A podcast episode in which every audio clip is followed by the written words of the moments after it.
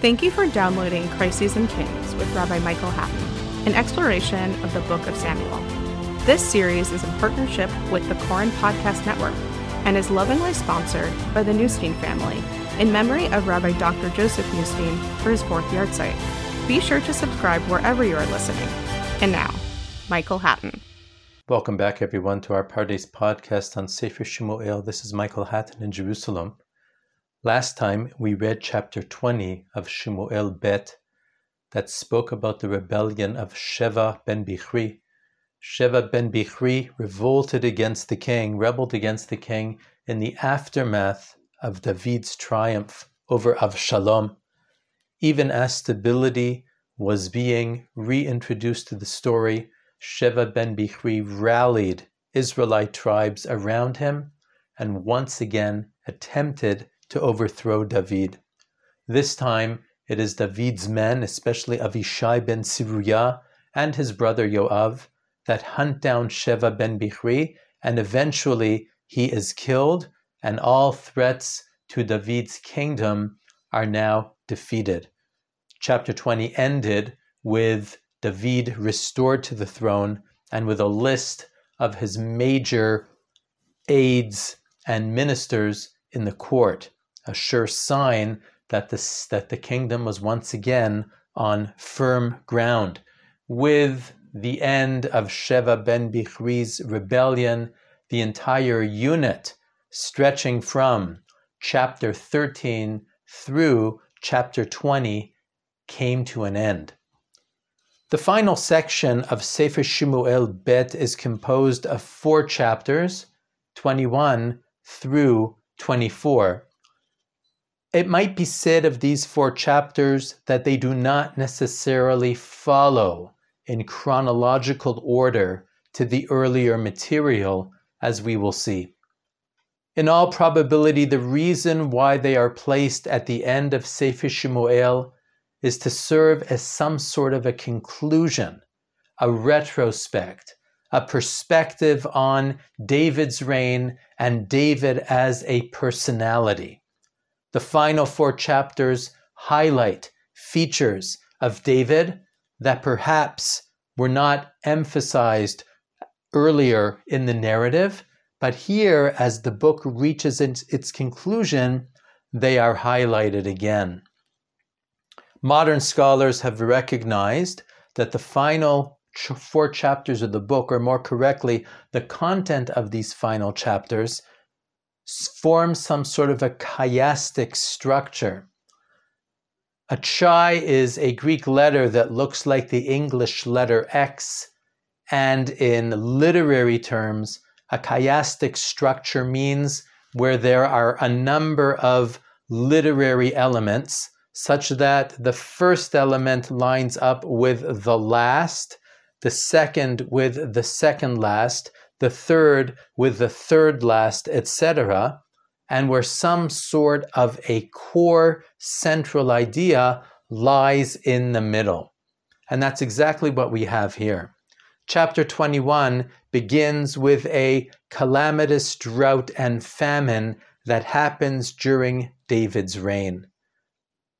It is paralleled by the events of chapter 24, a calamitous plague that happens during David's reign.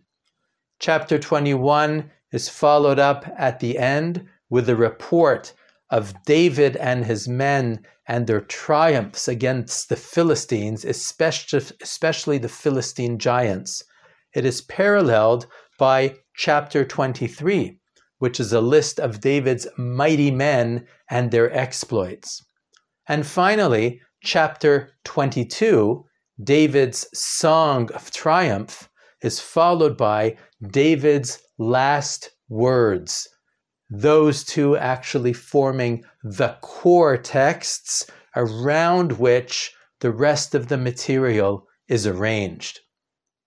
As we will see, some of the events in these four chapters are difficult to interpret, and the commentaries have struggled with understanding some of the issues. Chapter 21 begins with the report that there was a famine in the days of David, that is to say, during his reign. An indeterminate point during his reign, not necessarily after the events of the Avshalom rebellion. And the famine lasted for three years, one year after the next. David sought God's presence. A famine in the Hebrew Bible is always associated with divine displeasure, and certainly three continuous years of famine is a sure indication that God is upset. When David inquires of God, God responds, El Shaul, verse number one, Ve'el Bet Hadamim, concerning Shaul and the house of blood, for he had killed the Gibeonites, the Givonim. David calls the Givonim, he summons them, and the text reports that in fact the Gibeonites were not people of Israel, they were not the tribes of Israel, but rather they were Amorites, that is to say, Canaanites, and the people of Israel had sworn to them a pledge. Shaul, on the other hand, sought to strike them down in his zeal for the people of Israel and Yehudah. So these references require some sort of additional material to make sense of. When the people entered the land in the book of Joshua, they were commanded very forcefully to destroy the Canaanites. And among the Canaanite tribes, there was one tribe called the Givonim, the Gibeonites, that disguised themselves as coming from far off and not being Canaanite in origin. And in so doing, they secured a pledge from the people of Israel that they would not be harmed, but would be treated as allies. The pledge was secured using duplicity. That is to say, that the Givonim pretended that they were not Canaanite. But nevertheless, even though the people of Israel, or the elders more correctly, swore a pledge to the Givonim not to harm them, even though they were deceived in order to do so. Nevertheless, in order not to desecrate the name of God, the pledge was understood to be in force, and the Givonim remained part of the people of Israel for hundreds of years. Now it was reported, and this is the first time we've heard of this, that Shaul sought to destroy the Givonim because of his zeal for the people of Israel and Yehuda. Presumably, Shaul argued, since the pledge had been extended by Joshua and the elders after they had been deceived, it therefore had no standing. But in fact, since it was a pledge made in God's name, it could not be abrogated. That would have been a desecration of his name. So effectively, the text is reporting now the famine was a result of Shaul's attempts to destroy the Givonim. And therefore, David summons the Givonim and asks them what they might demand such that the drought could come to an end. What shall I do for you? David says to the Givonim. How shall I atone such that you bless the possession of God? The Givonim responded, We have no desire for silver or gold. Concerning Shaul and his household, we do not desire to kill any person in Israel. And in this veiled statement, what they are really saying is, We will not accept ransom silver and gold will not atone for what Shaul has done. The killing of other Israelites will not atone for what Shaul has done. There is only one thing that will atone for what Shaul has done, say the Givonim, for he destroyed us from the entire borders of Israel. Verse number six spells out their demand give us seven of his descendants, such that we might impale them before God in Givat Shaul, his city, Shaul, who was the chosen of God. And the king says, David says, I will turn them over. Effectively, the Givonim say there's only one thing which is going to satisfy us, and that is that we can execute vicarious punishment by executing seven of Shaul's descendants. Of course, the number seven in Hebrew, Shiva, recalls the word Shivua or oath, as if to say, Shaul abrogated the oath, and therefore seven of his descendants must be put to death ritually to atone for his crime. So even as David has no recourse but to turn over these hapless victims, the text reports in verse number seven that David had compassion concerning Mephibosheth, the son of Jonathan, the son of Shaul, that is to say, Mephibosheth, the grandson of Shaul, because David had made an oath in God's name between himself and Jonathan that he would preserve his descendants. So he refuses to turn over Mephibosheth. And of course, the contrast is glaring. Even as Shaul abrogated the oath, David will maintain the oath to Mephibosheth. So other victims are turned over. The two sons of Ritzpah, the daughter of Ayah, who was Shaul's concubine, their names being Armoni and Mephibosheth, but not the same as Mephibosheth, the son of Jonathan. And the five sons, the five children of Michal bat Shaul, whom she had borne to Adriel, the son of Barzillai of Mecholah. So those are the seven. The five children of Michal, or perhaps Meirav, the two children of Ritzpah, but not Mephibosheth, the son of Yonatan. They are given over to the Givonim, and the Givonim promptly impale them on the mountain before God, all seven of them dying together, put to death at the beginning of the barley harvest. Ritzpabat Ayah, whose two children are among the victims, takes a sackcloth and spreads it upon the rock for shelter such that she might guard the bodies from being consumed by birds of prey or wild animals. And this continues throughout the dry season, right through until the beginning of the rainy season. When David hears what she has done, he intervenes. And now the bones of Shaul and Jonathan are gathered from Yavesh Gilad where they had been hurriedly buried at the very end of the first book of Samuel by the people of Yavesh Gilad who rescued them from the wall of Beit She'an where the Philistines had strung them up. So those bones, Shaul's bones and Yonatan's bones, are relocated from Yavesh Gilad and they are joined together with the bones, with the remains of the impaled victims. And all of them are brought together in verse number 14 to finally be buried in the tomb of Kish, the father of Shaul. And God relented afterwards, and the rains began to fall. So, effectively, what started out as a terrible story of vengeance on the part of the Givonim concludes with a report of, the, of Shaul and Yonatan and the other descendants of Shaul now being given a proper burial in their family sepulchre. As if to say, the story of Shaul and his dynasty finally comes to rest at the end of this harrowing tale. So we might ask, what does this demonstrate about David?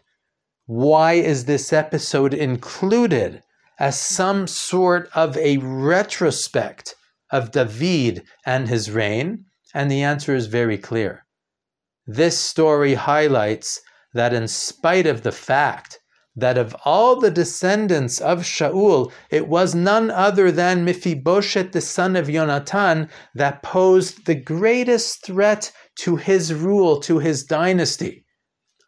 If you remember what Siva had reported at the time that David fled Jerusalem before Avshalom's onslaught in chapter 16. Siva said it wasn't true necessarily, but at least it was plausible that Mephibosheth stayed behind because he imagined that the kingship would be restored to him now that David had been expelled. Whether or not it was true is not the point. What is the point was that it was plausible.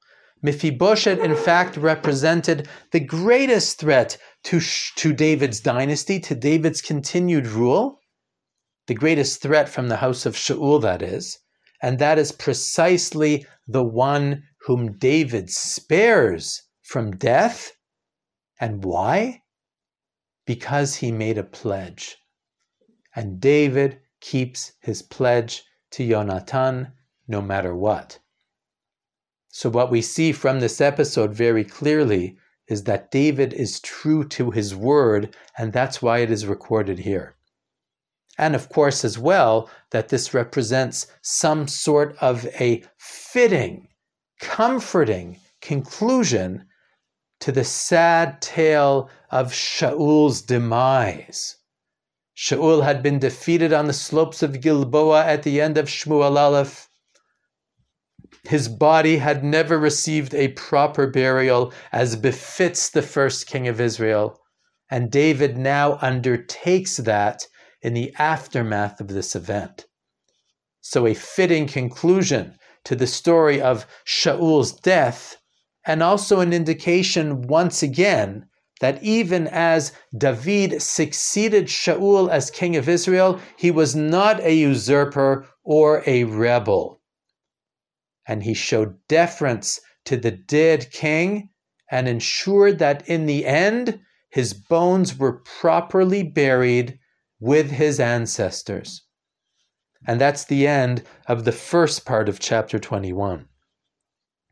The second part, the last part of chapter 21, describes four separate battles between David's men and the Philistines.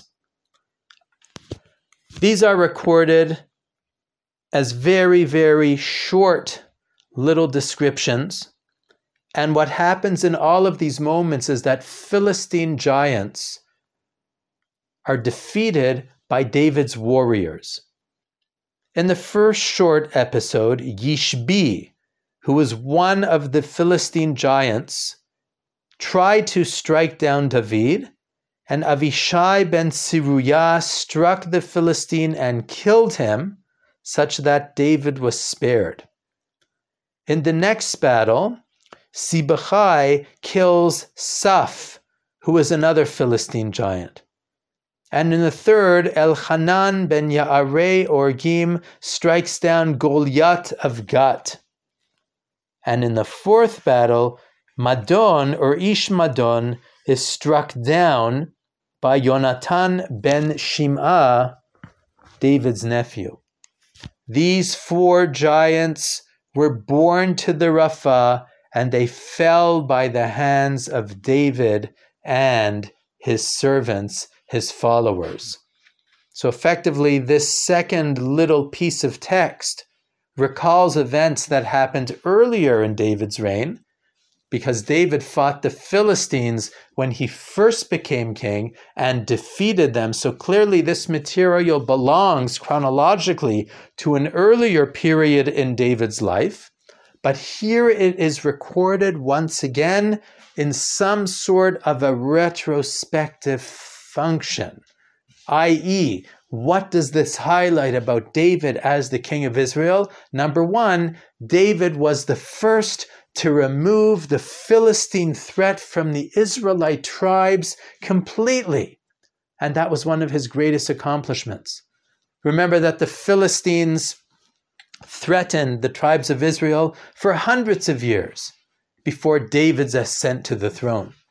So it's absolutely essential to recall, to emphasize that one of David's greatest accomplishments was to throw off the Philistine yoke and face down the Philistine menace, and this David does admirably through the loyal efforts of his men. David's fighters are fiercely loyal. David's warriors are courageous. And they will fight the Philistine giants and defeat them. So it's not only a story about David and David's accomplishments, but mostly these little vignettes are about David's men who fight so valiantly to defeat the Philistines. So these are the first two stories, chapter 21, that is. One about the Givonim, David who keeps his pledge, David who shows deference to the house of Shaul, and the second about the Philistine giants. David who is courageous, David who is a warrior, David who is surrounded by fighters that risk their lives in order to bring triumph. Thank you again for listening to Crises and Kings with Rabbi Michael Hattin, a production of Pardes Institute of Jewish Studies in partnership with the Koren Podcast Network. If you liked what you just heard, please give a five star review wherever you download your podcasts. And don't forget to subscribe so you never miss an episode. Thanks for listening.